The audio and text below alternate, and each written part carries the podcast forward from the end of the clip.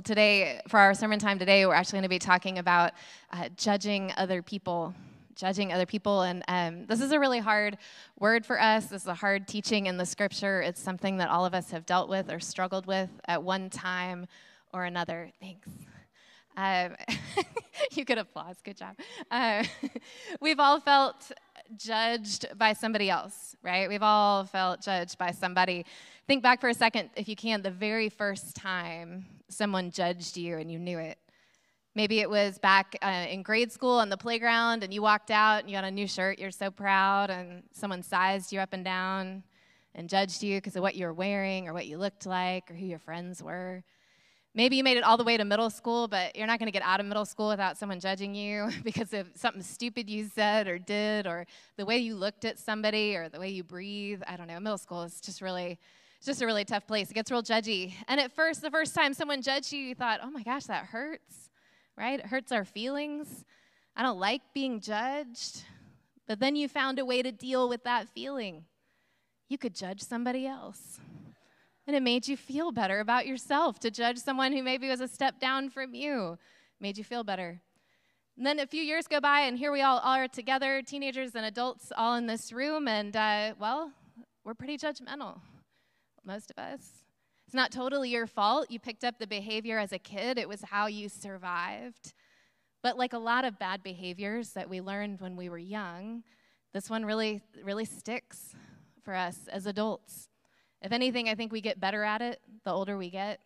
And then we come here to church. And we know, you and I, that as Christians, we aren't supposed to judge people. We're not supposed to judge people. But if you talk to people outside of the church and you say, hey, what do you think of Christians? Yeah, what are some words that they use? There's one begins with an H. Anybody know? That's right, hypocrite. Hypocrite. That comes up a lot. They say Christians are hypocrites. That Christian, we have a bad rap of being people who are judgmental, who judge other people for the sin in their life while ignoring all the sin in our own. But we're good people, right? We're good people. We don't judge people who sin. We judge people who sin differently than we do. Now, think about that for a second, because if that didn't hurt you a little, you weren't paying attention. We don't judge other people's sin, we judge people who sin differently than we do. And it's really, it's really dangerous because you might not even realize that you're doing it. You aren't being judgmental. We aren't being judgmental. We are just concerned Christians. We're not judgmental, we're concerned. We look at what somebody else is doing and we are concerned for them. We're not judging them. We pick a scripture that we've found and we think it's probably in the Bible and we apply it to their behavior, sometimes incorrectly, and we express our worry for them, our concern for going against what God teaches. We just want what's best for them. We say things like, bless her heart. Because it's not something we struggle with. We can assure ourselves that we are righteous by comparison, which would be just fine, all of that, if that's who Jesus was. We're going to continue our study today in the Gospel of John. And again, this week, we'll be asking the question who is Jesus? So let's look at John chapter 8. John chapter 8 starts in verse 2, our scripture. It says, Early in the morning, he, that's Jesus, came again to the temple, and all the people came to him, and he sat down and began to teach him. The scribes and the Pharisees brought a woman who had been caught in adultery, and making her stand before all of them, they said to him, Teacher, this woman was caught in the very act of committing adultery. Now, in the law, Moses commanded us to stone such women. Now, what do you say? And they said this to test him so that they might have some charge to bring against him. All right, scribes and Pharisees, we know they're these super religious leaders in the town. They know the law better than anybody, and they really don't like Jesus, partly because he is always breaking the rules. So they bring, drag this woman in who had been caught in adultery. And before we go farther, it is worth noting that adultery takes two people. This is a two person sin, it absolutely requires two. And from everything I can tell, they just brought in her. Back to the scripture. But they think that they have Jesus trapped. They think they have him trapped. They demand he makes a decision. On the one hand, if he offers her mercy, he goes against the law of Moses. On the other hand, if he says to stone her, he contradicts all his teaching about love and forgiveness of sin. Let's look at what happens next. Jesus bent down and he wrote with his finger on the ground. When they kept questioning him, he straightened up and said to them, Let anyone who is without sin be the first to throw a stone at her. And once again, he bent down and he wrote on the ground. All right, first question What did he write on the ground? The short answer is we don't know because the story doesn't tell us. But there has been, as you can imagine, a lot of speculation in the Bible commentaries about what Jesus wrote on the ground based on how the religious leaders respond. They've got some ideas. One theory is that he reached down and when he wrote the first time, he just starts writing the laws. And this would not have fazed the religious leaders because they knew the law, and so they keep questioning him. But the second time, he writes their names. Maybe he writes their names next to specific laws that they might have broken. I want you to imagine you're talking to someone and they bend down and write in front of you, do not covet your neighbor's husband or wife. You'd say, okay. Then they add a comma. Then they add your name. Now it feels personal. Do not covet your neighbor's wife, John. Yeah, that hits different, doesn't it? Like suddenly this is about you and your sin. So whatever he wrote on the ground, when he combined it with the invitation to throw the first stone if they were without sin, the situation shifts. It says this in the scripture when they heard it, they went away one by one, beginning with the elders. And Jesus was left alone with the woman standing before him. Jesus straightened up and said to him, Woman, where are they? Has no one condemned you? She said, No one, sir. That sir could also be translated Lord. No one, Lord. And Jesus said, Neither do I condemn you. Go on your way, and from now on, do not sin again. All right, so our religious folks, the Pharisees, the scribes, realizing that none of them were without sin, they walk away. And Jesus, left with the woman, does two things. First, he offers her grace. He says, Neither do I condemn you. And second, he sends her out to live differently. He says, Go on, go now, from now on, do not sin again. All right, so the Pharisees were in no position to judge her. But Jesus is. Jesus had every right to throw the first stone. He was perfect. He was fully without sin, but he doesn't condemn the woman. He sees it for what it is, and we miss this. Adultery is a sin, no question. Jesus doesn't deny that. But he doesn't condemn her. He does not condone the sin, but he doesn't condemn her either. He sees the sin, he offers her grace, and then he challenges her to live her life differently. That's what repentance looks like with Jesus and us, too, by the way. We see our sin, we experience God's grace, and then that last piece of repentance, we turn around and go in a different direction. We try to live differently. So we go to the Gospel of John and we ask again our question Who is Jesus? Jesus is both our judge and our Savior.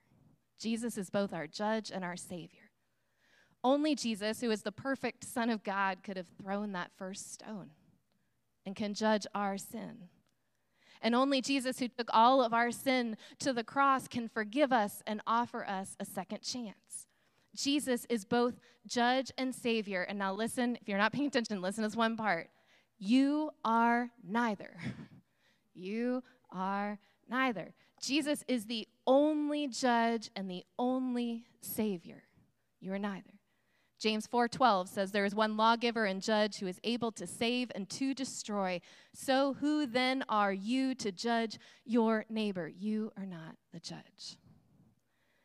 Matthew 7, Jesus teaches about this. He says, Do not judge so that you may not be judged, for with the judgment you make, you will be judged. If that doesn't scare you, again, you're not listening.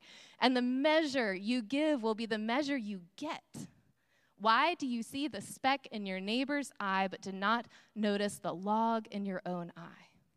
Or how can you say to your neighbor, Let me take the speck out of your eye while the log is in your own eye? You hypocrite. There's that word again. You are not the judge because you're not Jesus, and you're not perfect. You have your own sin to deal with. And if you're so busy looking for how everybody else might be falling into sin, you'll miss the sin in your own life. I know, I know it is so much more fun to look for other people's sin. And boy, is it fun to get together with someone close to you and talk about it. It's much more fun to do that than to look at your own sin. It makes us feel better. But you are not the judge, Jesus is. And Jesus wants you to see the log in your own eye. Now, Jesus doesn't go looking around for your sin to make himself feel better. He doesn't need to do that. Jesus isn't the Pharisee who's just hoping you mess up so he can drag you into court. Only Jesus is both judge and savior. Jesus judges your sin because he wants you to be free from it. That's the whole reason. Only Jesus can both see the sin in your life and also free you from it. But there's one more verse in this passage from Matthew, and here's where it gets complicated. You ready? It says this First, take the log out of your own eye, and then you will see clearly to take the speck out of your neighbor's eye. Now, wait, wait, wait. Take the speck out of your neighbor's eye? That sounds a little like judging them, doesn't it? How do we do that? Maybe we're supposed to have that righteous concern for what other people are doing. But we don't want to be those judgy hypocrites. We want to think, you know what, who cares what someone else does? Just mind your own business. What are we supposed to do? We aren't the judge, only Jesus is. So we aren't supposed to judge what other people say and do.